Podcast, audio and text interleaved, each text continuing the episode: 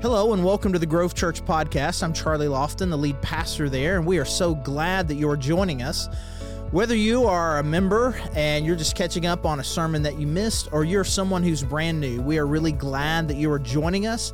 And if you are new in some way, and I know that a lot of people will do that, will listen to sermons first before they visit, I want you to know that we would love to meet you at any point. You can join us live in our services on Sunday, 9 and 10:30, or our streaming service at 10:30. Either way, we would love to be able to get to know you. And regardless of why you are here uh, listening to this sermon today, thank you so much for joining us. Hey, good morning. Hey, if you're new, I'm Charlie, the lead pastor here, and really glad that all of you are worshiping with us today. And um, uh, like uh, Jason mentioned earlier, we are starting a new series today. We're doing a series on giving and finances. And if you've been around here for a while, you'll know this is just a it's a tradition. We talk about it. We spend some time talking about it every year. It is far and away um, one of the most stressful, if not the most stressful, anxiety-inducing, relationship-breaking issues that there are. Jesus talked about it all the time, and it's of incredible importance. If we're gonna, if we want to live a life that is honoring to God, we've got to figure out how to get this. We got to figure out how to get it under control. So we're going to spend the next three weeks talking about it, and um, these are going to kind of build on each other. So I just really would encourage you, regardless of the sensitivity of the topic, to try, try to make it a priority to be back, as we can just kind of get a fuller sense of really what it is that God is wanting from us with our giving and our finances. So I just encourage you with that. And real quick, just a quick announcement. Uh, for the third year in a row, we've done, the last couple of years, we've done some financial campaigns near the end of the year to kind of raise some money for some extra things. And we're going to be launching another one of those again this year. And at the very end of the ser- and at the very end of the service, we'll show a video uh, where I'll just kind of talk a little bit about that. We've got a lot more details, a lot more things that we're going to talk about. I'm really excited about it. Um, it's going to be a really cool way, I think, to help us get better connected to what all the cool things are around the world that our church is giving to and supporting. And so I think it'll be a great thing. So we're going to be introducing that. A lot more details to come later. Um, when we were setting up this uh, this series, our awesome uh, finance, I mean, our awesome uh, creative director Abigail sent me just kind of a rough draft of this bumper and this idea of calling the series "Domino Effect." It was really it was really good for me. I just thought about just just that idea about how one step, one decision really can just kind of have this rippling effect. So, and the thing that has been on my mind this week is our youngest daughter, Layla. She's turning 12 tomorrow, so her birthday is tomorrow. So, birthday eve for her, but I'm sure if you saw her, she would be more than happy for you to wish her a happy birthday. She loves attention, certainly around birthday, she does. And um, I was thinking about this because it was the summer of 2006 our family had just moved to Central Arkansas to work with Fellowship Bible Church Little Rock to plant a campus for them in, in Cabot. At the campus, a deal where they talked about foster care and adoption. And it was on that Sunday in 2006 that God really just kind of stirred ministry only of a ministry called The Call that was going to encourage Christians to become foster parents. And so I was just really kind of undone by that and said, God, I think there's something that you want me to do. So we kind of took some steps to kind of learn some more about that. And then a couple of years later, we made a decision as a church in Cabot to try to bring this thing called the call from Pulaski County to our county. On the board of, of, of, that, of that chapter, the, the, uh, the Lonoke County chapter of that, and mobilized our to get really more involved. And then we moved here in 2010, and it just so happened all was getting launched here in Northwest Arkansas, and, some, and they called me and said, "Hey, would you be willing to come speak at our launch banquet?" And so then that led to, "Hey, willing for your church to kind of host a informational meeting about people becoming foster parents?" So now we are in February of 2011, and there's just kind of been this series of decisions of responding to kind of these things that I feel like God is stirring in that lead us to February 2011, where I look at my wife, it's like, maybe we should sign up for this. And we had some conversation back and forth. It feels like a big commitment. But, but they had it real easy where, like, the first four steps of becoming foster parents, you could just do all right there. It's like, we're not signing in blood. We just, we just do it. We just do it. And so we did. And it wasn't until much later that the math on kind of hit me that that decision was nine months before the birth of Layla Lofton. And ultimately, last foster care kid placement. And it was just this series of things of just one thing led to another, led to another, led to another, where God turned our, our world and our family upside down in the best possible way you can imagine. And, and life works that way. Where you, you take one step of faith, you take one forward with God, and the rippling effect throughout your life for years and years to come are impacted. And when we make a decision, I was thinking about this with respect to specifically with our giving. We made that decision 30 years ago. It'll be 30 years in June that Heidi and I got married. It'll be 30 years we made a decision that uh, we, even with the little amount we were making then, that no matter what, we're going to be a family that gave the first and best of what we have, we we're going to give it back to God. And 30 years later, the rippling impact of that in our family, in the churches that we've been a part of, in the missions and the groups and the people that we've been able to help, in, in, the, in the impact that it has had in our community, this rippling impact of what can happen when you make a decision to say, I'm going to be faithful to God with my finances. And I want you to think about this in your life. Because there are a few key dominoes that I think that need to fall for us in order for us to really be in a place where everything's right with our finances. God and I, we're right. That I'm honoring God with my life and especially in my financial life. There's some key dominoes that need to fall. First thing we need, we need to get right with God with this. We need to recognize God's rightful place, and that's what we're going to talk about today. If we can, if we can get that first domino to fall, the next one is that we're going to start seeing the favor of God in our life in a way that we've never seen before.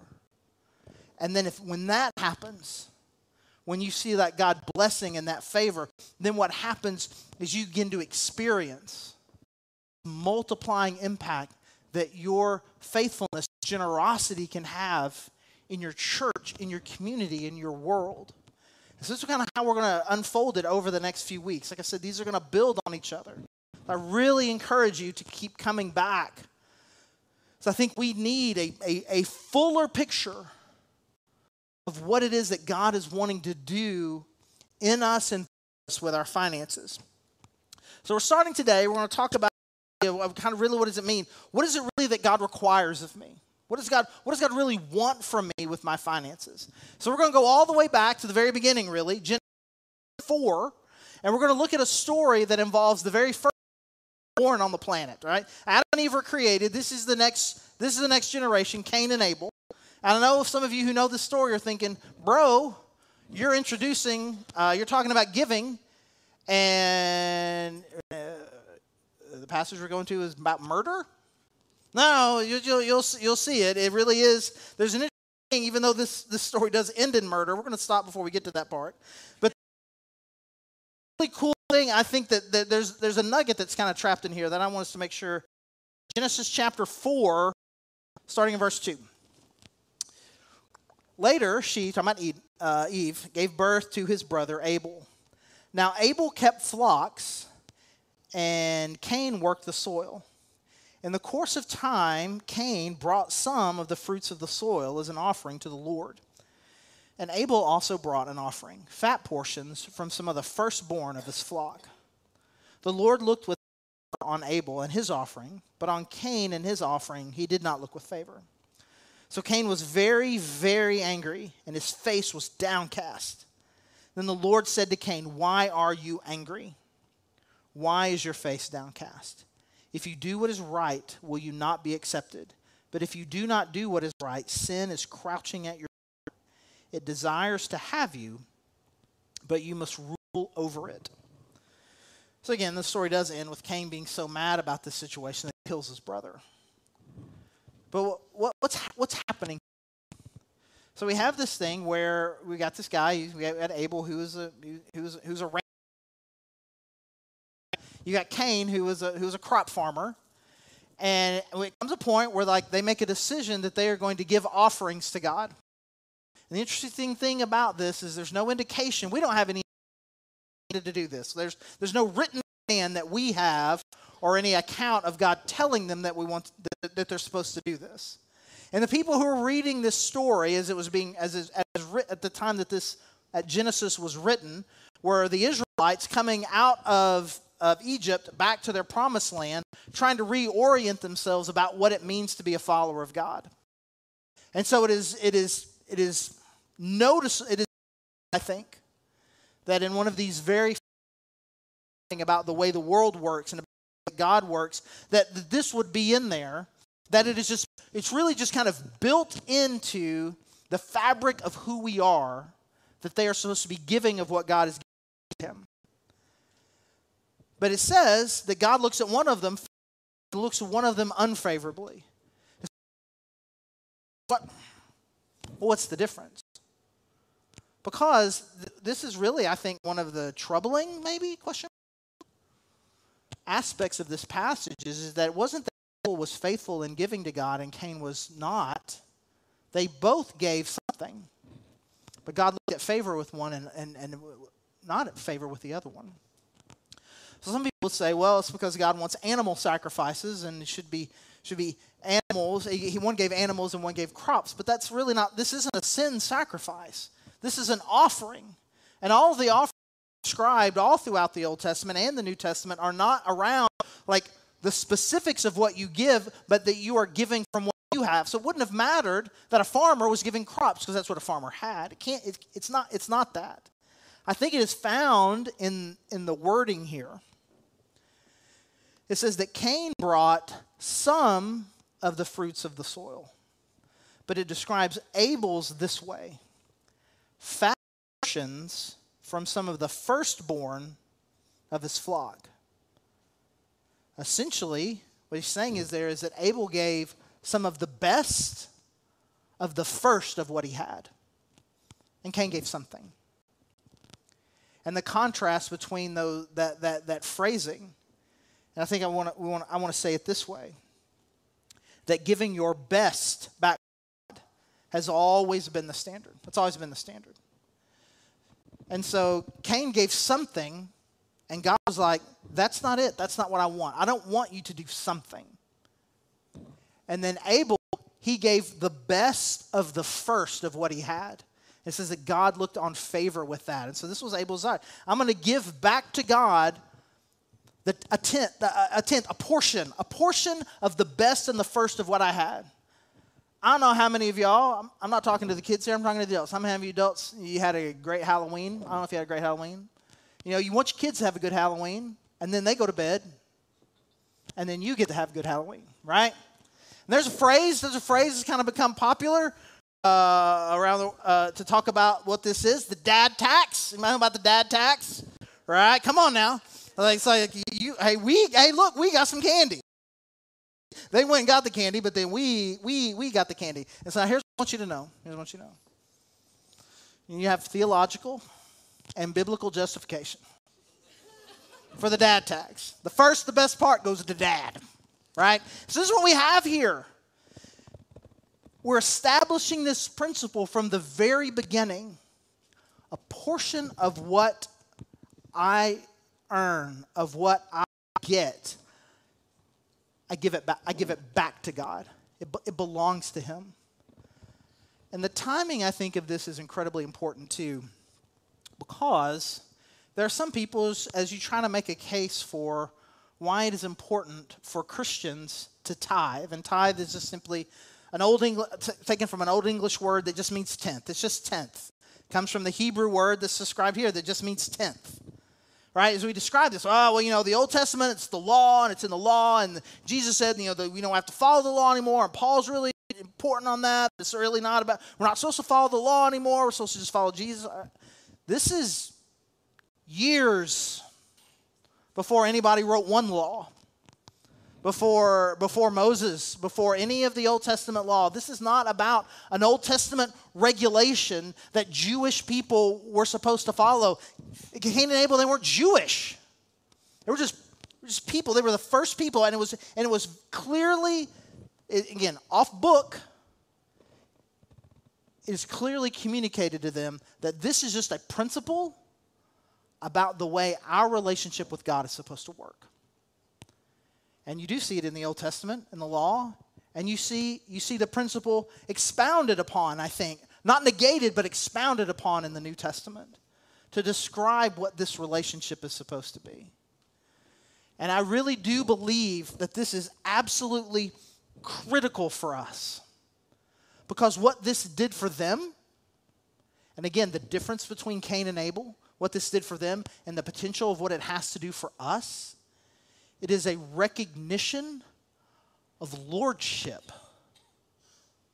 It is a recognition that, that, that I am submitting myself to God. And if I'm going to submit myself to God, I need to submit all areas, including this one. This thing about money and stuff. God knew. God knew what was kind of wired into us this greed that we have, this selfishness that we have, this thing that tends to happen where if there's anything that can tend to rule us, it's money and stuff. And I would not imagine that there is one person in this room that wouldn't say, you know what, I don't want that. I don't, I, I, want, I want to rule my money. I want, I want to be the one that is in control of my money and stuff, not the obsession or the desire for more that my money and stuff controls me. So I want this to be under me, but the way that that works is is that I'm submitting this to God. And the principle from the very beginning is that we have to make this step of faith and trust and worship and lordship to God to say, I'm going to take the first and best of what I have and I'm going to give it back to you. So we'll fast forward here in time a little bit to the very end. We'll go from the very beginning of the Old Testament to the very end of the New, the Old Testament, beginning of the Old to the to the end of the Old in Malachi chapter 3. And understand where we are historically. Israel used to be one big kingdom. It got split in two. The northern kingdom got taken into captivity and never came back. The southern kingdom went into captivity, but ultimately were able to return from exile and were able to rebuild their nation in some way. They were still kind of a, a, a state underneath a larger empire, but they were finally allowed them to go back to their homeland, reestablish their culture, their traditions, to reestablish their nation in some way. And part of this is they're wanting to reestablish their religion, their connection with God, their culture, all of these different things. So we've returned from exile, and we've got this prophet, Malachi, who lived during that time, trying to help them understand if you're going to rebuild what it means to be an Israelite, to, to be a Jewish person, to be someone who was one of God's chosen people. He's a prophet kind of helping them figure this out. So, in that, we have this passage in Malachi chapter 3, starting in verse 7. Ever since the time of your ancestors, you have turned away from my decrees and have not kept them. Return to me, and I will return to you, says the Lord Almighty. But you ask, how are we to return? So this is again the idea returning. They were here, like physically. Now they are returning to Israel. Like you're returning, you're here, you're rebuilding your homes, you're reclaiming your land, you're reestablishing your culture, but are you going to return to me? You ask, how are we to return? Verse 8 Will a mere mortal rob God, yet you rob me. But you ask, How are we robbing you? In tithes and offerings. You are under a curse, your whole nation, because you are robbing me. Bring the whole tithe into the storehouse, that there may be food in my house. Test me in this, says the Lord Almighty, and see if I will not throw open the floodgates of heaven and pour out so much blessing that there will not be room enough to store it.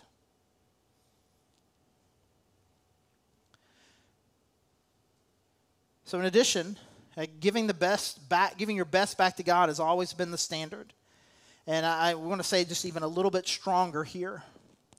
The first of what you have, it belongs to God. It belongs to Him. It, it, it, it, it, it is His.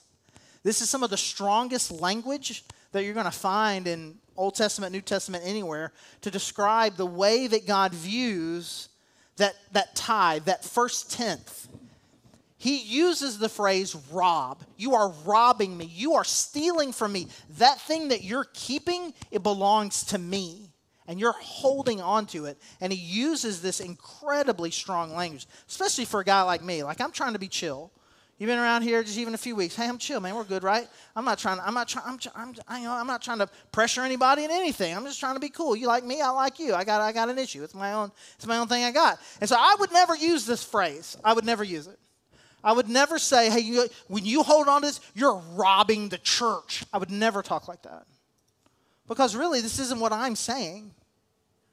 Because I consider, as the, as the pastor here and kind of the, the head of this organization that exists, I consider any, any, any gift that you give to be a, an incredible act of generosity and partnership. And I, lo- I love that. I'm not, I'm, I'm not trying to. I'm not, I'm not trying to trying to make sure that you're given exactly what it is you're supposed to give. I don't, I don't, I don't have the I don't, I don't, I don't have the desire to do that. I don't have the skill set. I don't have your W two. Like I, there's like I, I, I, and I'm not trying to find out. I'm trying to look and see what everybody's given. That's not what I'm trying to do. I consider what you're doing any act of partnership I appreciate. And so I just want to make sure that we're clear that as we're talking about this, we're not talking about what your partnership and relationship to this organization is supposed to be. Because what we're talking about here is what God is saying, what your relationship with Him is supposed to be. And He says that that portion, it belongs to Him. It is not simply a funding mechanism for the, the Israelite temple and the priests who are not allowed to have cattle and crops of their own. It ultimately it became that. It is not simply the funding mechanism for churches and missions organizations. It becomes that, but that's not what we're talking about here because this principle existed in Genesis chapter 4 when there was no organization to give it to. When they gave it to God, it was just it was just they just they lit it on fire to give it back to him. There was, there was, this was not about funding an organization. This was about this process of I'm going to make sure that my money is, is not the master of me. And the way that I do that is to make sure that God is also the master of my money. He's the master of me, therefore, He's also the master of my money and stuff. And what God says is, is that it, it belongs to Him. And I think that really just, it, it just kind of ramps it up here a little bit in our brain. That this really is an act of obedience and lordship. It's really important to me when I talk to you about the commands of God that I really want to make sure that you get a full picture that you understand all of the blessing that comes from it and, and all the reasons why. And every, every command that God gives you is really for your benefit. It's not about rules and regulations that you need to follow. But sometimes, in my desire to communicate that to you, it can come across, I think, in my own brain. I'm kind of listening to myself that sometimes that, that, I, that I say, but this is what God wants from you. This is what God is asking you to do. This is really this is a this is a command. And God doesn't suggest things. He doesn't he doesn't really ask for things. He he, he tells us. And so that's why I want to put this into its own cat, a different category for us, a category of lordship and obedience. We will spend some time even at the end of today and certainly over the next couple of weeks talking about these rippling, these domino effect, this kind of multiplying impact of benefit that comes to us when we do this. But really, I, I, I, want you to hear this that I believe that the first domino that needs to fall for you is, is this is an act of obedience. This is me making a decision in my heart, in my life, in my family's heart, in my family's life that we are going to put what we have and submit that and give that to God. It's an act of obedience on my part. Sure, God does say, if you'll do that, I'll do this, and if this, and then this, and then this, all these good things. But that first domino, I'm not doing God a favor by giving back to God what He says belongs to Him. You, you mean you do, you do, we're doing each other a favor by, by giving it here. Yeah, sure, but here. But between you and God, again, put the church out of it for a second. Between you and God, this is an act of obedience. And here's the thing that tends to happen. I don't know if you've been a part of churches like this, or maybe you, maybe you are a little bit of a person like this. We start talking about this. Hey, that first tenth, that tithe that belongs to God. Then we start to ask what I feel like are kind of real uh, minutia, just kind of overly detailed kinds of questions. Well, so so far, Charlie, uh, you've only you've only mentioned the Old Testament, and we're we're not Jewish people. We're, uh, we're it's New Testament. Like, okay, okay, sure, sure, sure. And be like, wait, wait, wait, wait, wait. Let me ask you this. Mr. Smart Preacher guy knows stuff. You talking, is it 10% uh, before tax or after tax? please. What about, I mean, does it all have to go to the church or can it go somewhere else?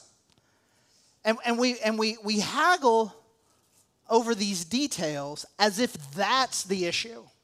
Like that's the thing that's holding back. What's holding you back is the question of whether or not it's pre-tax or post-tax. Well, it doesn't really belong to me. The government took it first. Okay, well, we can have that discussion if you'd like. And but let me just say this: I think we're missing the point when we kind of get stuck in those questions, because then all of a sudden you can you, you mentally can become someone who's like, I'm going to send a check in for two hundred and seventeen dollars and forty six cents. Because sometimes it feels I'm not trying. Sometimes it feels like we're just trying to make sure we don't accidentally God give, give God too much. And that if we just kind of, I, I, I got to make sure I got to get, because I, I got to make sure I do this just right. This isn't about following a rule. This is about a heart decision that we make to say that I'm going to take this poor, I'm going to take everything that I have comes from God and God has said he wants this part back. And I don't want us to be the kind of people that kind of get lost in this. And I don't understand the biggest challenge that some of us have in all of this really isn't, it, that's not the details. It's how. How, how am I going to do this? Because most of us have gotten ourselves in a situation where a 10% reduction in what we're spending is not really a possibility. We feel overwhelmed. And it doesn't matter if you have a little bit of money, if you have a lot of money, it feels like a lot for everybody. If you, if you don't have very much, you're like, 10% is a lot for me. But if you have a lot of resources, 10% is just, it is a lot of money. And it doesn't really matter where you fall in, it, feel, it, it feels like a lot. And I, don't, and I don't know how to do it. I don't know how to get from where I am to where I need to go. And again, there are a lot of different resources and people out there, lots of different financial people that can help you with these sorts of things. And I would love to be able to connect you with any and all of them. But before we get to that, we've got to make a decision. Am I willing to push over the first domino? I, this is what I want. I want to say yes to what God says. I want this act of obedience in my life. Yeah, then we figure out the steps on how to get there and we can work out some of the details. But today we're making a different decision. And the thing that he says here at the end of the passage, he talks about that, that they are under a curse. He says, Test me, though, and see if I will not throw open the floodgates of heaven and pour out so much blessing that there will not be enough room to store it.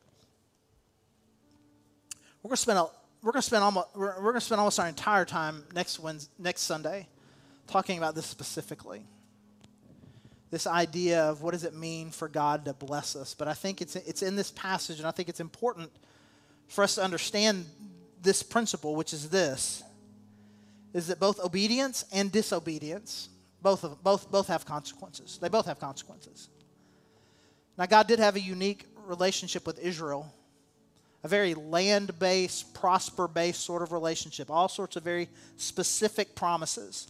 If you want to if you want to do well in this land, you follow these rules. If you don't follow these rules, you're going to have these sorts of problems. If you follow these rules, you're going to have this sort of blessing, a very physical sort of covenant. We have a different covenant. We have a more we have a spiritual covenant that is through Jesus that is not based on these rules, but is based on the grace and the forgiveness that comes through Jesus' death on the cross. But this principle, it existed in Genesis 4 it exists here in Malachi, and it exists in 1 Corinthians in the New Testament when Paul says almost the exact same thing. When we disobey, there's consequences. When we obey, there are consequences. And sometimes we think of it in terms of punishment and reward. If I don't do right, God's going to punish me. And if I do good, God's going to give me good things. I want you to think of it not in terms of punishment and reward, but in terms of consequence. If I were to say to you, have you ever experienced any consequence from not being faithful with God with your money? Ever experienced any anxiety? Ever felt like that greed and fear are overwhelming you? You ever feel like there's a block between you and God because of this? I don't have to describe this in any detail because this is true for so many of us that when things aren't right between us with, and God with our finances, I, I, feel consequence. But when you make a decision that I'm, I'm going to give this, for a lot of us, this most important thing, this most difficult area of my life, and I'm going to trust that to God, the peace and the joy and the blessing We'll say it this way for now, and we'll look at it again more in depth next week. Now, the favor of God is on you and your money and stuff. And there is a freedom and a joy and a peace that comes from that.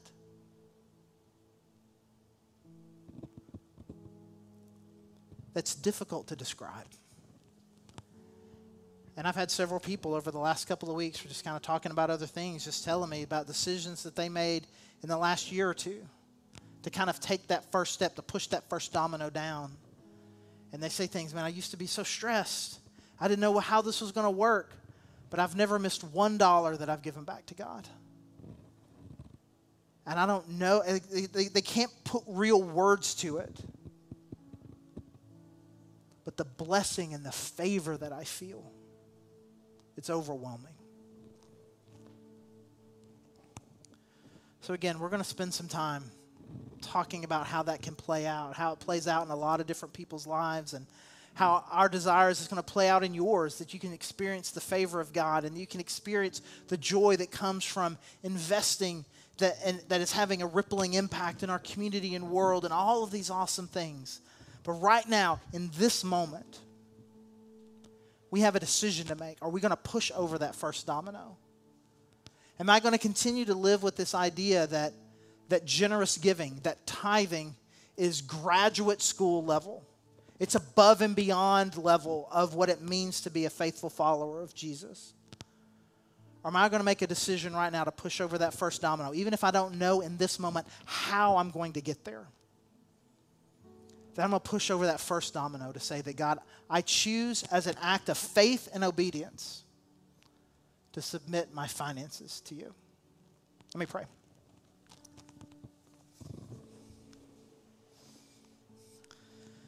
God, I thank you. God, I thank you that there's even a possibility, that there's even a potential answer out there in the world. God, as we all just get overwhelmed by anxiety and fear around money. And it just seems hopeless and endless. God, I'm just thankful that there, there are answers out there. There is hope out there. Now, God, I just pray that we would have the courage to choose it. That we would be willing to push that first domino over and make a decision to say that I, I want to respond to your love and your lordship in my life with faithfulness. And so, God, I pray that you give us the courage and the faith to believe that on the other end of this is the life, God, that you've called us to have. And we're so thankful for your Son, Jesus Christ, who makes all of that life even possible through his sacrifice, his death, and his resurrection. And it's in his name that we pray. Amen. Thanks again for joining us on our sermon podcast, and you can learn more about us at thegrovechurch.org. And if you go to thegrovechurch.org slash connect, there's a form you could fill out. Just let us know that you've been listening. And if you want to dig deeper on some of these topics that we cover in our sermon podcast or just in other issues of dealing with culture or theology, those kinds of things, uh, you can check out our Cultivate podcast, which is on the same feed, um, however you found this particular podcast. So, again, this is Charlie, the lead pastor at The Grove, and thank you so much for joining us.